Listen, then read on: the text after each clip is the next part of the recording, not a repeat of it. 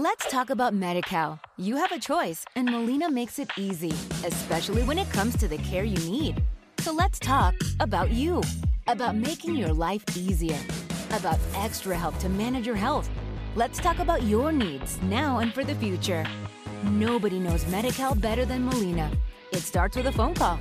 Call 866 420 5330 or visit meetmolinaca.com. Let's talk today.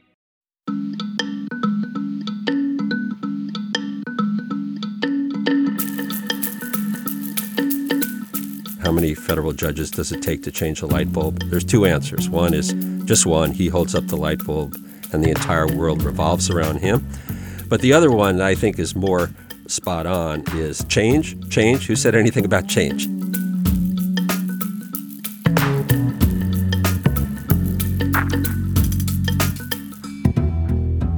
Hi, and welcome to Amicus, Slate's podcast about the law, the Supreme Court, and the rule of law in America. I'm Dahlia Lithwick. I cover some of those things for Slate. Uh, and thank you up front to Slate's own Mark Joseph Stern for guest hosting our last episode.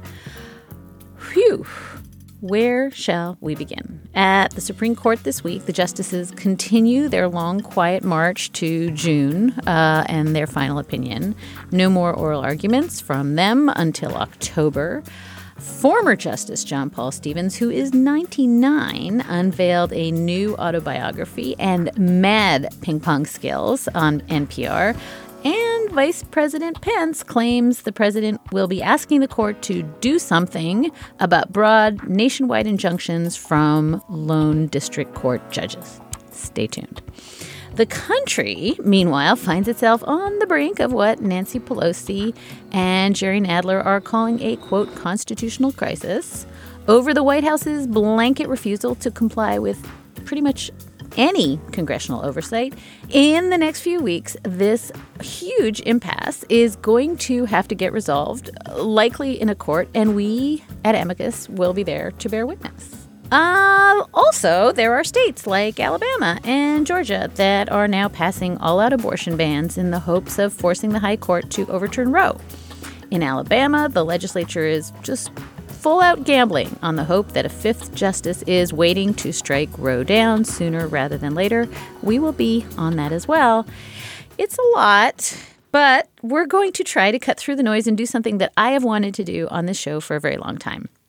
Every show, I tell you that Amicus is Slate's podcast about the courts and the law and the rule of law, right? And most shows, we will then talk to lawyers and law professors and writers and journalists. And we even hear recordings of the justices themselves at oral argument. But I never get a chance to talk to real judges. We wanted to hear from a federal jurist for a long time on the show. We've known how constrained they are by the judicial canons that don't allow them to discuss their specific cases or national politics.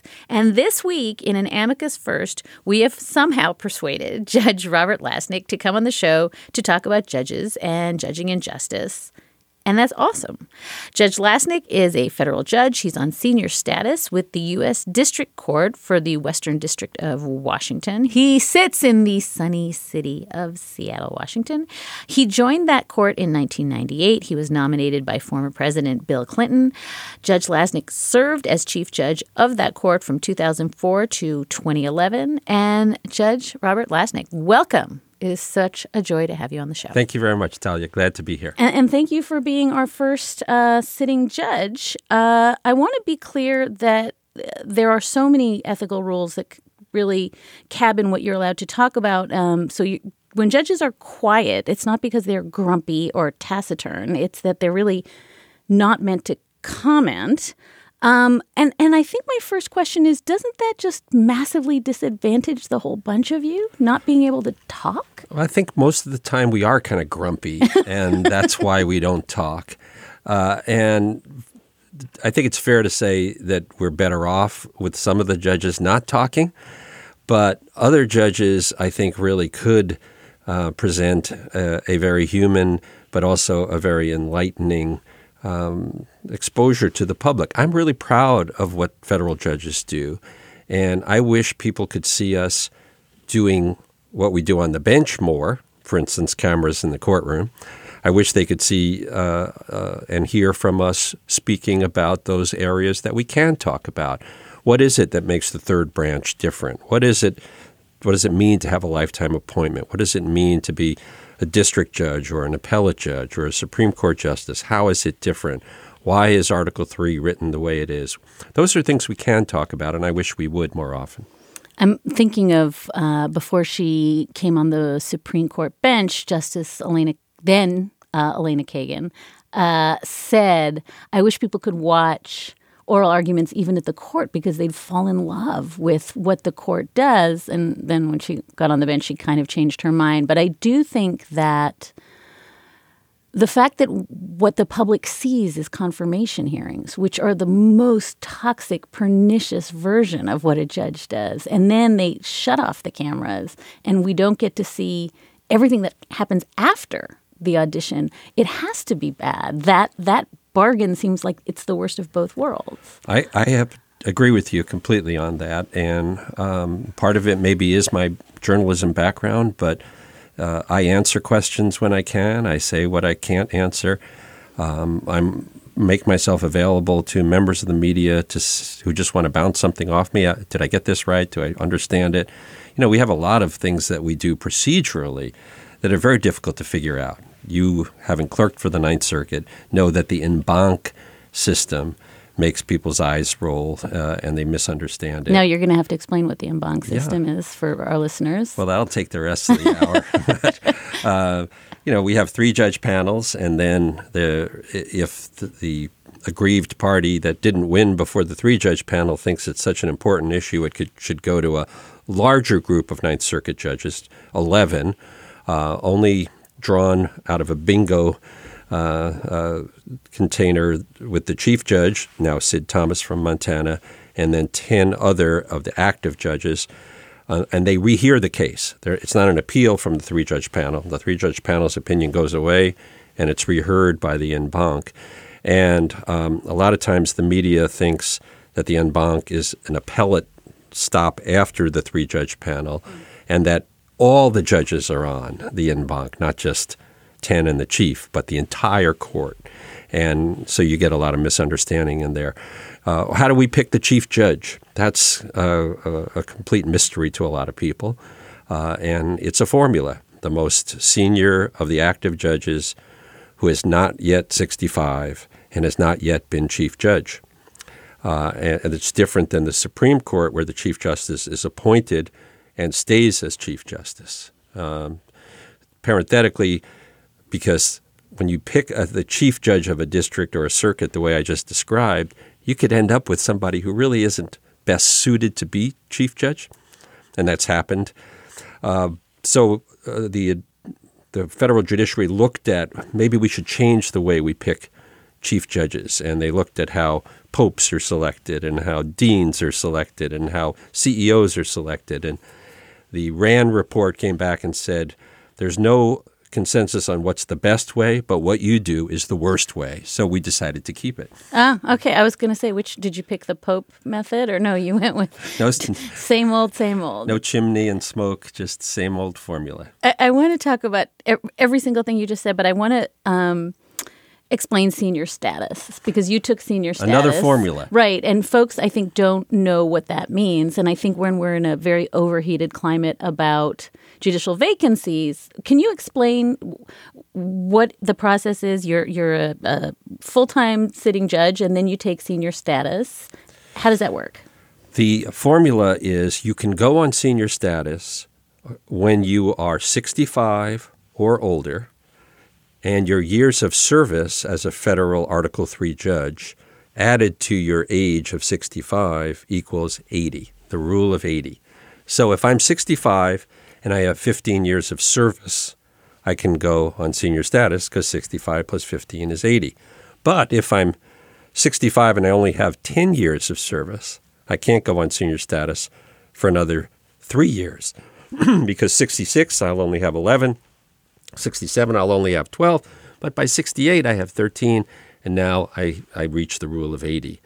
When you go on senior status, it allows the president to appoint someone to take your active position. And so I went on senior status in January 27th on my birthday in uh, 2016 when I turned 65 uh, because I had 16 years of service and therefore, or actually 17 years of service, and I added up to the rule of 80.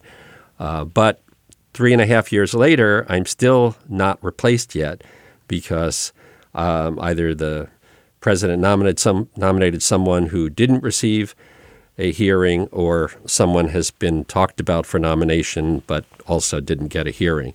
And when Congress, uh, the Congress where that nomination is made expires, we go back to square one. And so right now, my position and three others in uh, the Western District of Washington are open where uh, the judge is on senior status but without a replacement. And that's very difficult for a court because senior judges tend to want to cut back their caseload, but only want to do so when someone has been appointed to take over that position. So you're not still going at 100% of your former caseload, are you? I'm not 100%, but I'm higher than uh, than you wanted to be. Yes, uh, I'm up in like three quarters and such. And, and you're saying this very um, civilly and politely, but it's in fact, I think, a cause of huge frustration that there are an enormous number of judges who would like to be playing with their grandchildren who are still sitting for the indefinite future, right? I mean, this is a problem. It is a problem, and um, we've tended to uh, go through uh, peaks and valleys in getting judges confirmed. Um, but if you have uh, senators from one party, as we do in Washington state, and a president from the other party, there needs to be a mechanism for reaching consensus. We have had a bipartisan merit selection panel in our district since 1998. I was the first one that came out of that process. And I can honestly say, Dahlia, that if you look at the judges who were appointed by uh, Ronald Reagan and George W. Bush, and the judges who were appointed by um, Bill Clinton and Jimmy Carter, there's no difference in what we do. We are uh, judges. There's no adjective in front of our name as to who appointed us, or you're the black judge, or the Jewish judge, or the woman judge. We are judges. And in the best sense of the word, we're federal judges who, um, as I say, uh, we, we, would generally handle each case almost exactly as our colleagues would. And I think this move to politicize who judges are so that you're a, um, a Republican appointed judge or you're a Democratic appointed judge or you're a woman judge or a minority judge is very bad for the federal judiciary. And I think that was behind Chief Justice Roberts finally speaking out to say we don't have Obama judges and Bush judges. We just have Article 3 federal judges. Now, a cynic is going to challenge you on that the same way most people challenged Chief Justice Roberts when he said it. And the pushback was, oh, of course there are different judges. And of course, you know, you are reflective of the president who appointed you. You just have to say this to try to you know, look oracular and uh, magical. Yeah, and notice I didn't say it was true everywhere. Yeah, I said yeah. it was okay. true in our district. Yeah. But I, uh, unfortunately, it has changed on the U.S. Supreme Court, uh, where everyone is totally predictable. You've lost the David Souters, uh, Sandra Day O'Connors, and uh, John Paul Stevenses, and uh, they've been replaced by people who have been vetted uh, to w- work into a certain uh, philosophy. And I think that's very unfortunate. But I think uh, it's there at the U.S. Supreme Court, to a lesser degree at the Circuit Court, but still at the District Court, I think we have more um, no adjective judge. And and I just want to ask journalistically because I know one of the things I've heard a lot from judges, from federal judges, when they give me their laundry list of complaints about journalism, ranking far higher than not understanding the en banc system is the complaint that we throw in appointed by Clinton uh, after their names.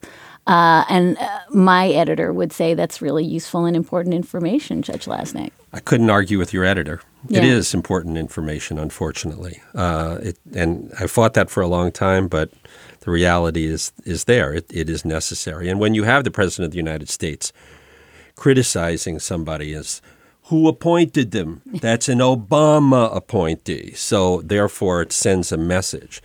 I think that he wouldn't necessarily do that as a Clinton appointee, since it was his Clinton, who appointed his sister Right, right. to the circuit court Right. after she had been appointed by a Republican president. You used to see that a lot more, where a person would get to the district court appointed by a president of one party, and the circuit court appointed by a president of the other of the other party because they were based That's- on yeah. on on their uh, uh, body of work, not based on who they were loyal to. So you're, I- I know I don't want to go round and round on this, but I think that you're describing when when Chief Justice Roberts says we don't have Obama judges and Bush judges, we have judges. To me, that's very lovely and aspirational. To you, it's it's still as a predicate largely true. At the district court level, yes. Okay. Can you just talk a little bit about how long you wanted to be a judge? Did you have little black robes when you were a kid, or did you? I know you you uh, meandered your way uh, t even to the law. I know you were. I, I, we have to talk about your background in journalism, but I know this wasn't a straight line. But when did you say I want to be a judge? I think it was when I was trying cases in the 1980s as a deputy prosecuting attorney in King County, and I saw how uh, important it was to have a trial judge who could um, control the courtroom, but make sure that everyone got a fair shake the defendant, the prosecution, the victims, the jurors, the witnesses, and the like. One of the great things about being a, a general assignment reporter is you learn something almost every day because you're assigned to work on this story or that story. Well, in the trial court, you learn something on almost every case you get because you're dealing with a patent for running shoes one day, and you're dealing with an employment discrimination case in a, a field you never thought about in another case, and you have a criminal case that involves um, the internet and people from Ukraine. So I love the fact that I'm still learning every day about something very interesting while I'm also trying to control uh, the courtroom, deal with uh, jurors and witnesses, and give everybody a really fair trial. And when you've, you know, when you do that, and you kind of know it yourself, but you know, I've had people um, say to me at the end of long cases, uh, a couple of criminal cases where the defendants who had been through the system so many times said, "You know, Judge, you did a really good job." And I said, "Well, coming from you, that means something because I know you've seen a lot of trials and a lot of judges. So uh, that you know, the winners always compliment you, but when somebody who's lost and been convicted uh, says you did a great job, that makes you feel good." What proportion of your time, if you had to lay out the pie chart, is trying cases? What proportion is reading and writing? What proportion is going around and giving? You do a lot of speaking and a lot of panels and a lot Yeah. of. How does it? You know, in state court, I was state court judge for nine years before I was appointed to the federal bench. It Was trying one case after another, civil and criminal, and it was fun, but it was draining because your reward for finishing one is getting another. In the federal court system, and it's changed over the 20 years, uh, we're seeing the vanishing civil jury trial for various reasons expensive discovery, um, uh, fear of what juries might do with damages awards, but also a diminishing uh, bar that's comfortable trying cases. Uh, they just don't have the experience and they're a little afraid of jury trials, whereas they're more comfortable doing mediations or arbitrations or things like that. Then uh, judges themselves are being trained not uh, to the point that I actually went to a seminar once where the federal judge who was explaining how you deal with an employment discrimination case basically said if you end up going to trial, to a jury trial in this case, you are a failure. I don't think that's true. We need to have some cases go to trial. That's how the law evolves. That's how the common law develops. That's how courts get to look at it and say, you know, that it's time for a policy change here. Uh, and if we push all these civil cases away from the courtroom and, and jury trials, we're doing a disservice to our justice system. And that's why I'm reason I'm here is this NYU civil jury project to try to get judges to um, think about ways we can bring back uh, the jury trial. And in the criminal area, um, because federal prosecutors have so much control over charging, we've really become a plea bargaining uh, criminal justice system, and it's the odd case that goes to uh, to to a jury trial. So it's it's very much changed, and and I don't think it's a good thing. You you just said something that struck me as slightly astonishing. I've always thought the closing of the courthouse doors and the decline of, of cases going to trial was just a function of expediency and laziness and systems. You're saying young lawyers don't want to do this work? Well, I don't think they get a chance to do it, and they're they're scared. You know, their first few years in a firm, they might be looking uh, in a dark room at uh, uh, electronic discovery to read a, a, bunch of emails and text messages, and um, they are not used to being in the courtroom.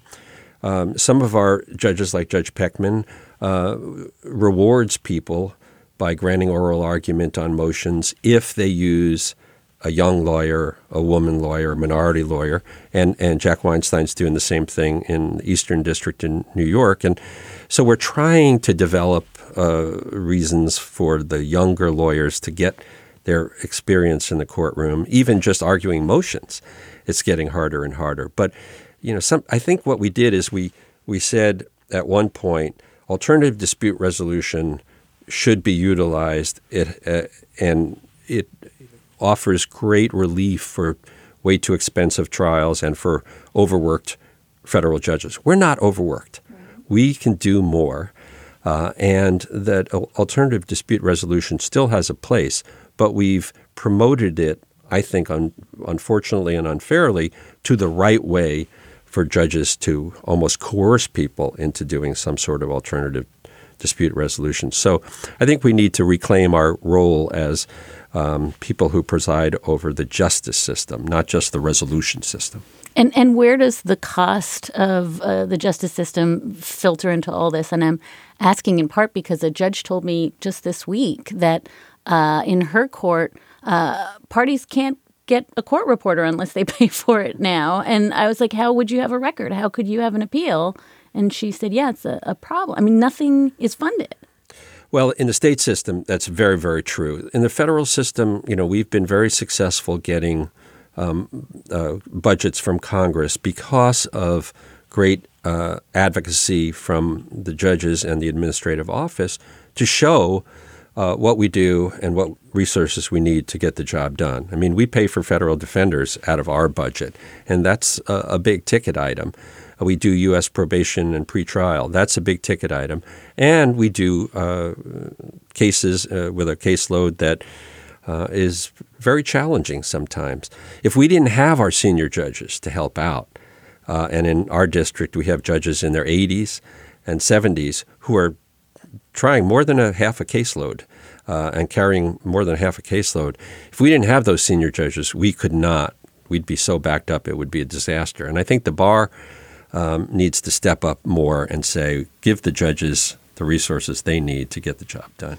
So, so this dovetails into this thing that I know you've been thinking about and working on so hard, which is the relationship between race and the justice system. And I know you've you've done a ton on implicit bias and access to justice, but uh, I think this is uh, an issue that maybe has not surfaced in a while because there's so many other things going on. But this is a very, very real problem in the in the you know both the state and federal justice systems. It is, and uh, we've tended to want to ignore it in the federal judiciary. Frankly, um, you know, I was fortunate to be on the Judicial Conference U.S., which you know, each circuit has a chief circuit judge and a district judge selected in various ways, and we meet twice a year in Washington D.C.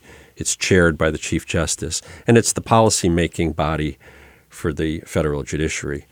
But uh, in my time on the Judicial Conference, and Chief Justice Roberts appointed me to the Executive Committee too, I wanted to try to get us to add a new committee on fairness, racial fairness. We have one in the Ninth Circuit, and I'm on it, and it really is looking at issues that are just not getting attention. Pretrial release who gets it, who doesn't, what do the statistics say about minorities and, and the like. Uh, sentencing. We know that there's unfairness in sentencing based on race. Where does it come from? What can we do about it? And uh, I thought that for a while my idea was being well received, but ultimately the decision was made we're not going to have a separate committee, we're not going to have a separate task force, but we're going to ask each one of the standing committees to look at racial fairness within the context of what they were otherwise charged with. And frankly, I, I don't think that was a good decision. I respectfully disagree uh, with that one. Uh, and I'm trying to do what I can in the Ninth Circuit um, to, to bring back a concept of uh, we have to deal with implicit bias. We have a video that was developed in, in our district that uh, from the bench and the bar and the academic community to deal with the issue of unconscious or implicit bias, and we now show it to every jury, uh, civil and criminal, and we're getting wonderful feedback from the jurors about how it made them slow down, made them think. If that person was a different race, would I be looking at this case differently? Uh, and I, uh, we need to to break out of our reticence to ever change, and that's really what's behind it. It's not that there are overt and, and racist people. It's just that there's a discomfort in dealing with certain issues. Uh, but you know, a, a, little bit, the federal judiciary is kind of like um, the difference between state and federal uh, states and the federal government, in that the states are the the labs, right, for trying things out. Well, we have a lot of districts, uh, federal U.S. districts, uh, courts that are trying things out. And we tried out the video. It's now being used in Northern District, California. It's being used in state court, municipal court. We've had tons of interest in it, uh, and it's getting a lot of attention. It might go from, instead of from the top down, it'll go from the bottom up. And there are many uh, people, I just heard uh, Judge Bob Conrad in North Carolina is having courtrooms built in the Jeffersonian style in a new annex where the jurors will be in front of the judge so the jurors have their backs to the judge, looking out at the witness stand. The witness will be facing both the judge and the jury straight on, and then the lawyers will be on either side. This is how it was in Jefferson's time to emphasize that the judge and the jury are the ones who are making the decision, the judge on the law, the jurors on the facts, mm. and they would have a different perspective and view. Now, I'm a Hamiltonian, not a Jeffersonian, so I don't want that in my courtroom. But there's an example of people thinking outside the box. Let's try it and see and, and see what their reactions are.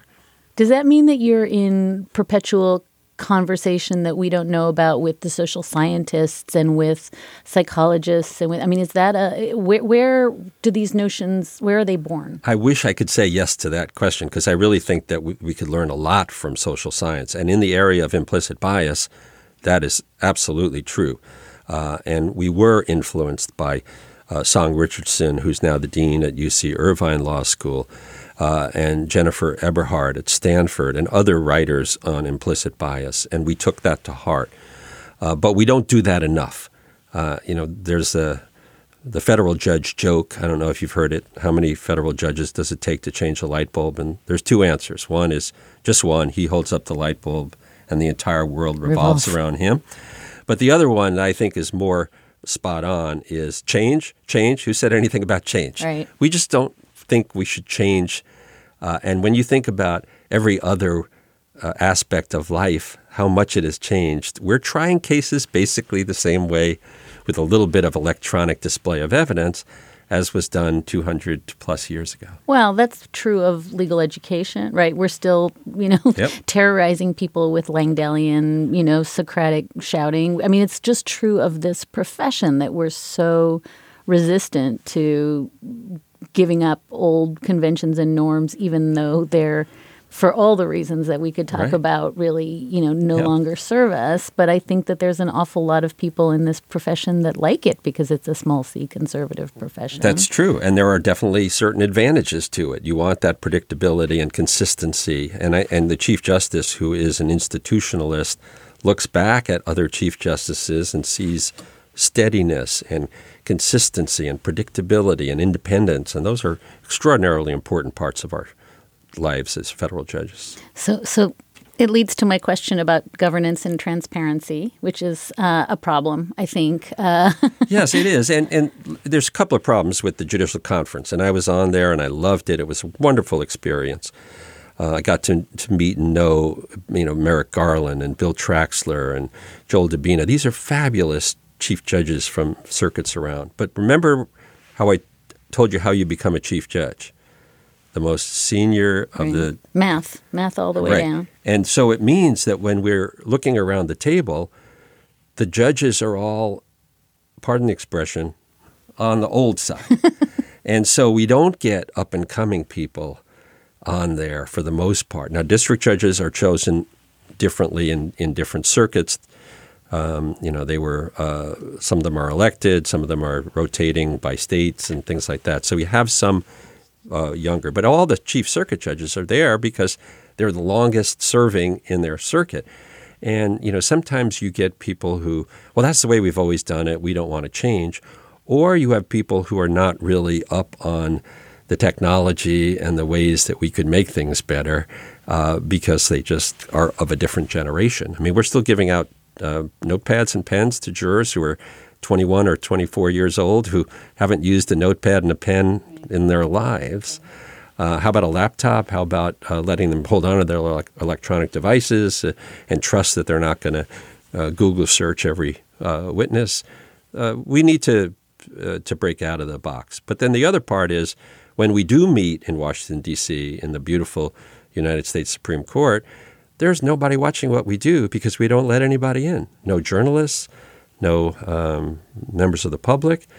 Um, there's no transcript.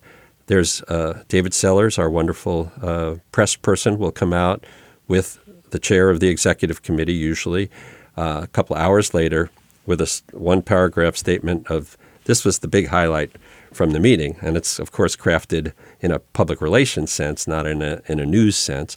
You never see the debate. There aren't that many, frankly, and you never get a report on what's going on. We're driven by committees, which also meet in private, uh, except for certain ones that have public hearings on civil rules or criminal rules. There's very little that you ever get to know about that. I wish we would do things more in the light of day. You're listening to this podcast, so you care about history.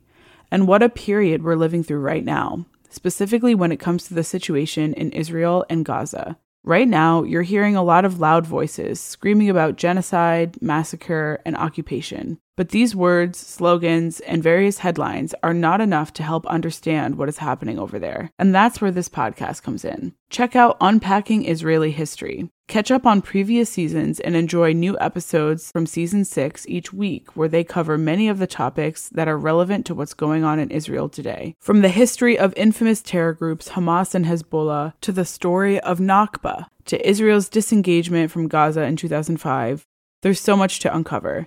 Unpacking Israeli history cuts through the noise and helps you understand Israel's present through understanding Israel's history. So educate yourself. Learn the history behind the headlines. Find Unpacking Israeli History wherever you listen to podcasts. And we're going to hear now from another great sponsor on our show, SAP. This episode is brought to you by SAP. First, the bad news.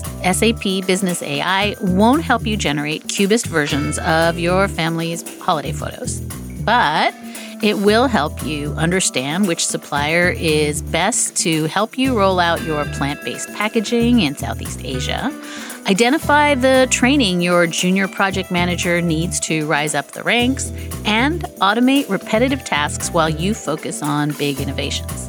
So you can be ready for the next opportunity revolutionary technology, real world results. That's SAP Business AI. We know you value the journalism here at Slate, and now more than ever, our work needs your support, and the very best way to support it is via our membership program, Slate Plus. With a Slate Plus membership, you can enjoy this and all Slate podcasts ad free, and you will be supporting our work at the same time. Now more than ever, that matters. There is a free trial to be found at slateplus.com slash amicus. Now let's return to our conversation with Judge Robert Lasnik, Senior U.S. District Judge of the United States District Court for the Western District of Washington. I know you and I have talked uh, before about uh, judicial misconduct and some of the ways in which the judiciary really wants to both signal that it's responsive and concerned, but also we're handling this and you can't see. And it's the exact paradox we opened with, Judge, which is one needs to do those things in order to have public trust. And I, I absolutely am sympathetic to John Roberts' impulse to say, nothing to see here, no misconduct, it's being handled. Uh, and and also the sense that you know all these young women who want to come and tell their stories and be on every committee uh, about uh, uh sexual misconduct that can't work, I suppose. But I don't understand why there isn't the next step of understanding, which is that utter lack of transparency doesn't foment public confidence. It foments really legitimate grousing about the fact that everything looks like a cover up. And especially, I wish that um, when there is a major issue like the Judge Kozinski thing, that the fact that a judge retires or resigns should not end the inquiry to me even if you're not going to discipline that judge because you don't have the ability anymore, because uh, he or she is not a judge, you need to know what went wrong.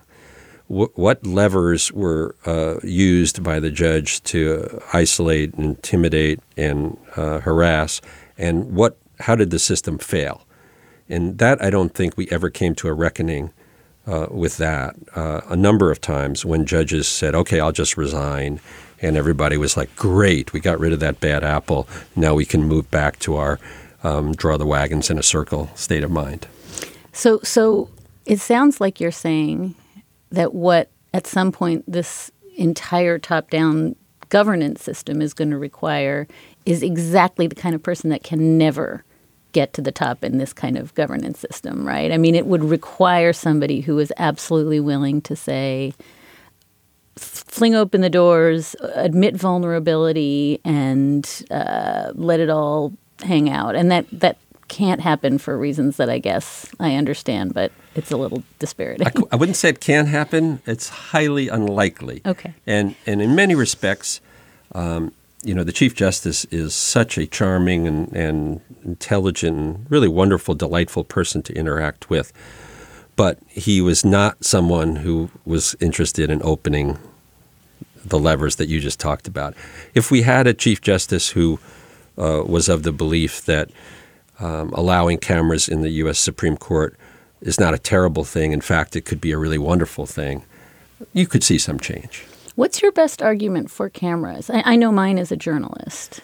Uh, my best argument for cameras is the more the people see what we do, the better we look, and the more confidence they have in us. And uh, you know, I know that a number of justices who used to feel that way when they were circuit judges uh, or uh, academics, when they get there, they say, "Oh no, we can't do it. We can't do it." But I've not heard good arguments for that. To me, uh, these are important policy issues. They are talked about in the most intelligent and um, civilized way. Nobody's screaming at each other like you get in Congress. Um, nobody's um, issuing decrees and proclamations and executive orders that are inexplicable. Um, the, the, the, the idea of saying our opinions speak for themselves, uh, not in this environment. We need to, to let them see uh, what we do and how we do it. And, you know, uh, Judge Robart uh, handled the police uh, case in Seattle, and those were televised. Uh, they're not live streamed. Describe the case for one second. Just. Yeah, it was one of those ones where the Department of Justice in the Obama administration – uh, came forth and said the City of Seattle Police Department was uh, policing in ways that violated federal rights of individuals, and um, uh, they needed a federal judge to oversee changes in the department. The City of Seattle agreed. Uh, at a, but at a certain point, they disagreed about many of the other, other underlying issues. And Judge Robart, in addition to all his other cases, uh, took that uh, process on. He still dealing with it, but it's it's had a tremendous positive impact on our community, and it was good for people to see uh, how a judge handles a very difficult case like that. And when I had my 3D gun case too, which is still in front of me, but I did that uh, preliminary injunction argument with the cooperation of the parties so it could be seen. And I think those the, the more people see what we do, the better it is for the federal judiciary in terms of public confidence in what we do. I, I think that most of the sitting justices, when they testify to Congress why they don't want cameras, uh, just make security arguments. I mean, I think the principal thing they say is some version of "I'm not safe." What's the answer to that? The answer to that is you don't seem to worry about that when you go on the book tour. Right, right, Uh, yeah. right. Uh, so right. uh, I just don't think that that's an issue. And the other issue is well, some people may not ask questions if the camera's on. Well, you already had that. Or some people may grandstand and ask a lot of questions with the camera on. Well, you already have that too. So uh, it, it's not really going to change the behavior, I believe. I think I remember once hearing Justice Ginsburg at one of the circuit conferences when she was pressed on why the Canadian Supreme Court has had cameras since the 70s. Uh, and I think her adorably Ginsburgish answer was some version of, well, but those are Canadians. I mean, the implication being, well, they don't grandstand, they barely speak. Um, uh, but I do remember hearing at the time, I think the Supreme Court, the, the Chief Justice of the Canadian Supreme Court saying one lawyer tried to ga- grandstand once. I stopped it, and and I think it's Yeah. it, this notion that you can't control uh, advocates in front of you. I mean, that's your job. That's our job. And the, the Washington State Supreme Court has been um, uh, having televising all their oral arguments for years and not have not had any problems with security or any problems with grandstanding or any problems with um, shutting down justices who want to ask questions. So it's just that's the way we do it, and it'll it'll only change if you get a chief justice who really wants it to change. I remember when the Ninth Circuit argument, the first uh, argument in the travel ban case, was being uh, the audio was being streamed, watching people crashing the website in their eagerness to listen, and I thought this has to be a teachable moment for the federal judiciary. You know, millions of Americans are listening to oral argument in a case, and yet it seemed to move the needle. Right. And I thought that the judges did a great job and the lawyers did a great job. And why not let people see that? Uh, there's a lot of interest in it, isn't it? Look at the, uh, the play on Broadway now about the Constitution. Uh, which is also f- from Washington State, uh, and people are really excited about why do we have three branches of government? What does it mean uh, with this separation of powers, and how do branches coexist with each other? And um, I think that's great to have uh, people wanting to learn more about the government and how it operates, including the judiciary. Do you let your ju- jurors Google during trial? Not, um, I, I tell them not to do any research on their own. I don't want them Googling the defendant to see what his prior records are or things like that. So yeah, no, I'd say what we what we everything you need to know about this case you will get in the courtroom, and uh, Can they tweet? no tweeting, no Facebooking, no blogging, no. no. And did they adhere to your rules? Yes, I believe so. Yeah, Mhm. I, I guess you would find out if they were. I think I'd, we'd find out if there was a big problem, but you know, and sometimes there there are. But I always tell them, as soon as the case is over, you can bore your friends and relatives with every detail, but not until then. What uh, do you read? Um, well, I'm I'm very proud uh, to say that um, one of my colleagues from Edwin Markham Junior High School on Staten Island, Sigrid Nunez, just won the National Book Award for her book *The Friend*, which I think is a wonderful book, uh, and I love her work. Uh, I I am a big Stephen King fan. I think I read *The Shining* for the tenth time in the last three months. Creepy. Uh, creepy, but Okay. uh, uh, uh, I like a good take me away story. Uh, and uh, the biography of uh, Louis Brandeis. I went to Brandeis University by Jeff uh, Rosen. Uh, and uh, I, those, those are uh, where I am right now. I remember asking a federal judge if they read law reviews. It's not a trick question. I do not read law reviews. Yeah. So, so, so uh, this goes a little bit back to your initial point about legal academics still largely believe that that's where they are influencing the conversation, and and not a ton of judges read the law reviews. That's very true. Now, maybe it's different at the Supreme Court with the clerks. I don't know. But for the most part, um, it's pretty irrelevant to what we do. unless I, it's a law review article praising something I did. I was going to say. case I will read it over and over and provide it to everyone I can. Talk, talk about how you use your clerks. Well, I am so blessed to have a career law clerk, L.B. Craignow, uh, who has been with me since day one. And she is uh, such an dis- indispensable part. Um, she recently told me that her doctor husband had given notice that he's going to step down from his job in hospice care in a year. And I mentioned it to my wife, and she said, Oh my God, don't tell me LB's going to leave too, because you won't be able to do your job without her. A lot of confidence there. uh, but uh, LB loves her job, and she is not leaving, thank goodness.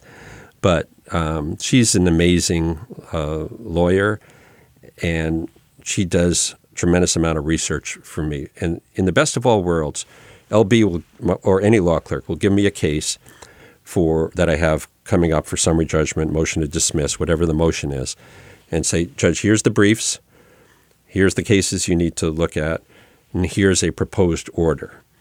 If I agree after reading the briefs and I agree with the decision, then I read the order more like a editor mm-hmm. to, to make it sound like it's my voice.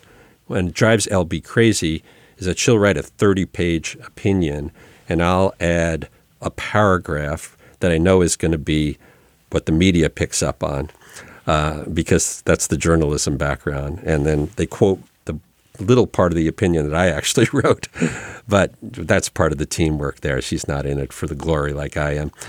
But uh, and then on the other position, I have a, a, law, a term law clerk that turns over uh, one or two years, uh, depending uh, on that person. And the gr- the greatest part of the job of being a federal judge is working with law clerks. They are so brilliant, and they keep you young and keep you uh, engaged. Uh, so uh, that's really tremendous, tremendous part of the job. Too many, in my humble opinion, law students in this are listening to this and they're thinking, "How do I get a clerkship? How do I become a judge? How do I?" I mean, they're yeah. so myopically obsessed with the judiciary. And I don't hire clerks directly from law school. Uh, I want them to have at least a year of practice or clerking for a state supreme court or similar uh, clerk, clerkship. Um, so that you come with the idea that you've been exposed to some aspect of the real world. And, you know, we get such incredible people applying that it's okay. Judge Pechman does something similar, but she also requires that you traveled somewhere and did something in Africa or some you know something where you gave of yourself. Uh, and and I think that encouraging people to become law clerks, not just to get a, a check on your resume, so you can get a bonus and uh, something later on, but to have experienced some part of the world and then bring that point of view to a chambers is a good thing. I, I read that you, um, when you advise trial attorneys, one of the things that you tell them is stop saying the evidence will show right? This the the evidence will reveal that that's a tick that we've all picked up from law and order that gets you nowhere. When you do an opening statement you should tell a story. Right. this, the trial courtroom is all about telling stories and you don't tell a story you know by saying the, the this book will show that that creepy uh, hotel up there in Colorado is really haunted. You know, you just say, get right into the story and use the characters that uh, are your witnesses to tell a story, and then that's the way to bring a jury into what we're doing. So yes, there are certain quirks that I have. No halftime motions. It's not a basketball game. uh, uh, and at mock trial, which occasionally I do in state of Washington, uh, I'm already well known among the high school kids. That don't ever say halftime motion in front of Judge Lasnik. um, what is your best advice for? We have so many law students who listen to this show. Many of them listen to the show instead of studying for the bar. what is your best advice about and this is just going to sound ridiculous and spiritual, but a, a, life well lived in this profession because boy, do we screw it up sometimes uh, as lawyers. Well, it, it is important to keep track of what is it that makes you happy. And most of the lawyers who say they're unhappy frankly, are working for big firms. They may be making decent salaries, but they're not happy with their work. Most of the lawyers who are happy with what they do are working for public defenders, uh, prosecutors, immigration lawyers, uh, environmental protection, uh, doing something that enriches their life and makes them feel like they're making a difference in the world. It's hard to say you're making a difference in the world when you're toting somebody's briefcase for a big law firm, although you're making a lot of money doing it. And and so it's uh, it's always keeping your eye on what is it? What is the real reason I became a lawyer? If the real reason you became a lawyer was to make a lot of money, fine, go ahead and do it. That's fine.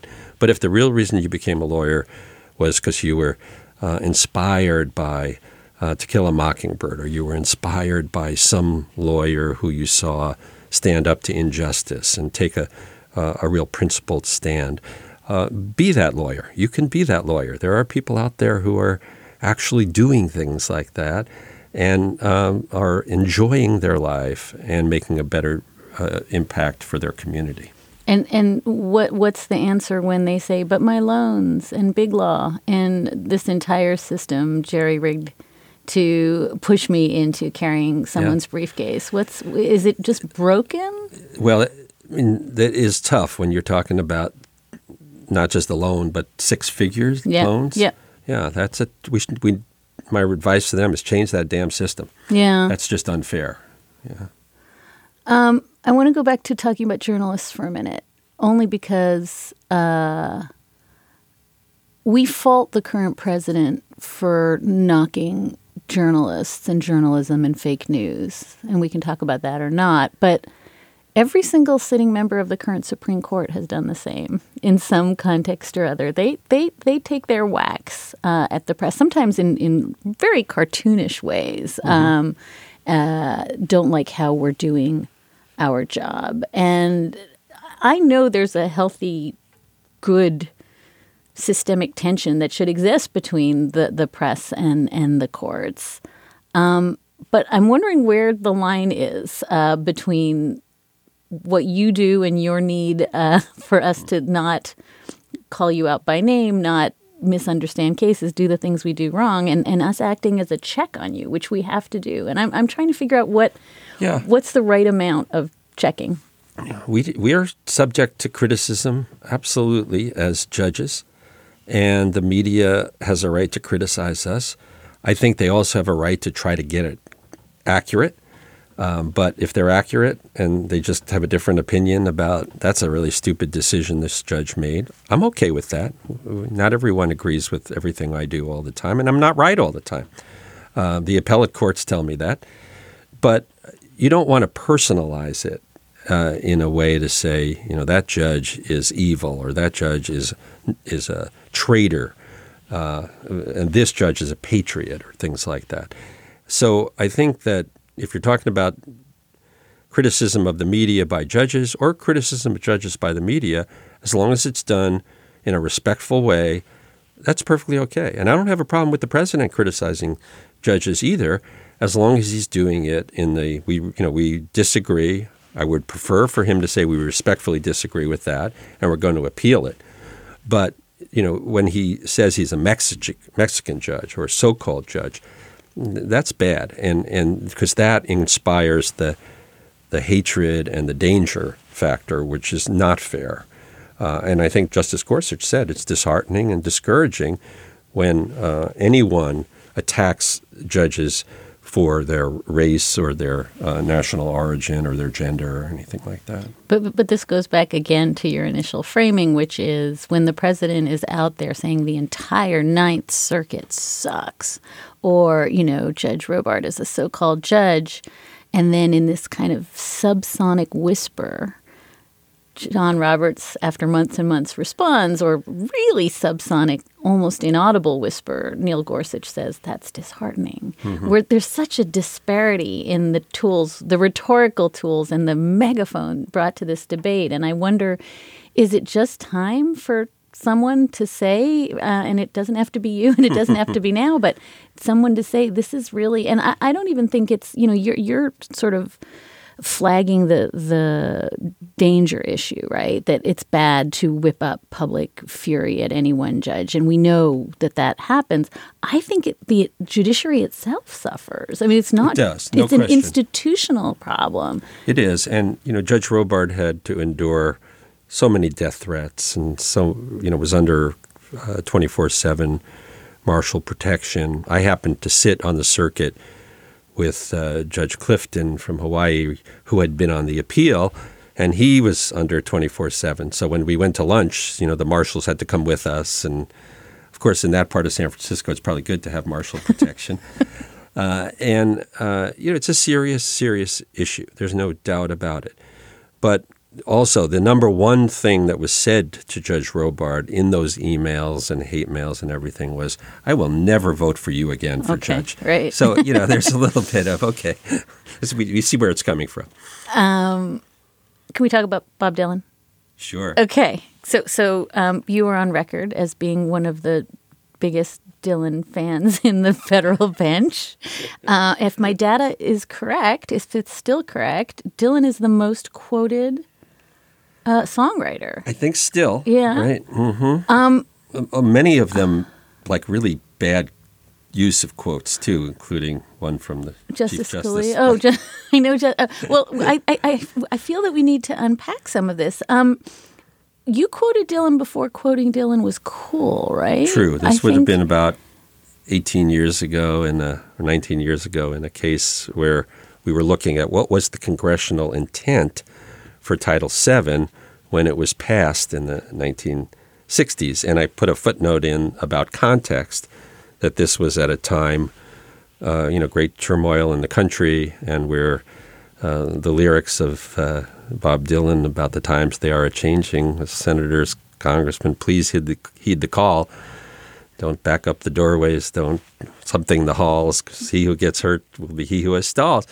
And it made sense in that context. I don't do it just to show I know a Bob Dylan quote or anything like that. But it actually, the first time I used it was in oral argument of a very interesting immigration case uh, where we sat sort of like en banc, which we never have done before or after. All the active judges heard this appeal because we all had similar cases. And it involved what do you do with a person who's been ordered deported, but the country won't take that person? Vietnam and Cambodia uh, were big, and then there were a bunch What of people. What year was this? This was 1999, I think. And we had the oral argument. I'm the youngest judge on the court then by about 20 years. I was 47. And uh, in the argument, I asked the government lawyer, uh, I talking about the chimes of freedom, and I talk about uh, for each unharmful, gentle soul misplaced inside a jail, you gaze upon the chimes of freedom flashing. And th- there was like almost an audible gasp from the uh, public interest lawyer, public defender community that, oh my God, we now have a judge who quotes Dylan. And as I left the, the bench with my colleagues, who were, as I say, 20 or more years older than me, uh, one of them said, Now, where is that from? And what's that song? And, you know, but he liked it and he wanted to use it himself, kind of thing. So that's how I kind of got that. And then uh, later on, when I did the Avo case, they, I talked about how I was considered Seattle's judicial star because I just dispense contraceptives, save whales, and quote Dylan. Right, Yeah. right. Yeah, Um, is there something about, and I, I just say this as like a person who forces my children to listen to Pete Seeger and they have no idea why I'm doing this. Is is there something about Dylan beyond just the Bob Dylanness of it that speaks to you? Is there some through line? I, I mean, there's so much, and maybe we'll put up um, on the show page because the, the article, Yeah, the article the uh, with all the Times, yeah. lyrics is fantastic. A- And let me back up for one little minute and say for listeners that there was a, a encyclopedic article in the LA Times in 2011 by Carol Williams about the massive grip of Bob Dylan lyrics on the federal court, and we can plop the link onto the show page. But is there some through line from the Dylan you're listening to as a kid in New York, uh, and and what you're still trying to say or think about? Uh, why Dylan? Well, he spoke to my generation, and you know, look, he's won a Nobel Prize for literature, so it isn't just that he was speaking to this one kid in New York City who was listening to WBAI and and finding a whole new world opening up. But it it stayed with me again. Going back to my answer to the previous question, is those songs are about justice. Those songs are about being um, focused on trying to make this world a better place, whether it was civil rights or peace or things like that. And and I think Dylan provides a touchstone for me of uh, remembering why I'm where I am and doing what I'm doing. Now my kids are like, Dad, that is so lame. Can't you at least talk about somebody who Cardi B? yeah, something like that. Now I will say this: I had Chris Novoselic from Nirvana in my courtroom on a case, and we were talking to each other like I'm a huge Nirvana fan, so it isn't like I'm just stuck in the past or anything like that. Uh, but my daughter now works at Spotify, and Amanda sends me playlists and things to listen to. So uh, I'm trying. All right. Maybe we're going to have to get hold of your playlist lists and put it up on the show page. Yeah, instead too. of asking what books I'm reading. yes.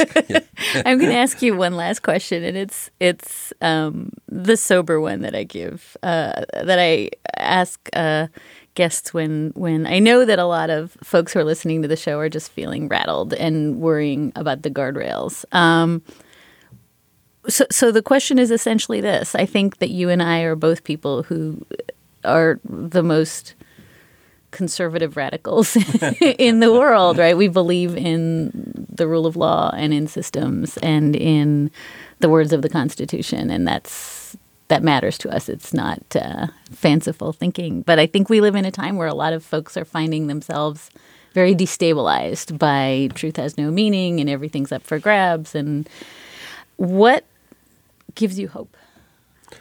Young people give give me a lot of hope. I see it in my own children. I see it in uh, young people uh, around the country and around the world. And you know, uh, the path is never uh, always up. Two steps forward, one step back, one step forward, three steps back. Uh, but I believe in uh, in this country, and you know, it, it is it is a country conceived in slavery and dedicated to the proposition that only white men are created equal. So you gotta you got to get past that conceived in liberty and dedicated to the proposition that all people are created equal. That is not what the country was started on, but the country has evolved in a way that um, uh, never would have been predicted back in, in 1775 or 1787. And for the most part, those advances uh, have been um, from the people, not from the courts. Right. Sometimes from the courts, but it's much better when it comes from the people themselves, not imposed on the people by judges. And and I think that's a it's there's a, a give and take and a tug and a and a pull. But I think we're ultimately moving forward, and the young people will make sure we continue to move forward, and the federal judiciary will. Uh, uh, persevere, and we will uh, be there to make sure justice is done. I'm not going to be able to get you to sing a little Dylan now, am I? You don't want to, uh, Dahlia. That would be a really, that's all it would be. No, we don't want to do that. Judge Robert Lasnik is on senior status with the U.S. District Court for the Western District of Washington. Uh, he joined us here in Brooklyn. Thank you, Judge. This has meant the world to me. It's been great for me too, Dahlia. Wonderful. And that's all there is for this episode of Amicus. Thank you so much for listening. If you'd like to get in touch, our email is amicus at slate.com, and you can find us at facebook.com slash amicus podcast. Today's show was produced by the divine Sarah Burningham. Gabriel Roth is editorial director of Slate Podcasts, and June Thomas is managing producer of Slate Podcasts. We'll be back with another episode of Amicus in two short weeks.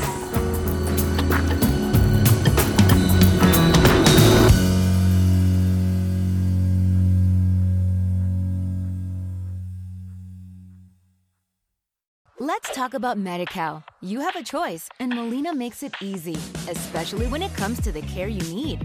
So let's talk about you, about making your life easier, about extra help to manage your health. Let's talk about your needs now and for the future. Nobody knows MediCal better than Molina. It starts with a phone call. Call 866 420 5330 or visit meetmolinaca.com. Let's talk today.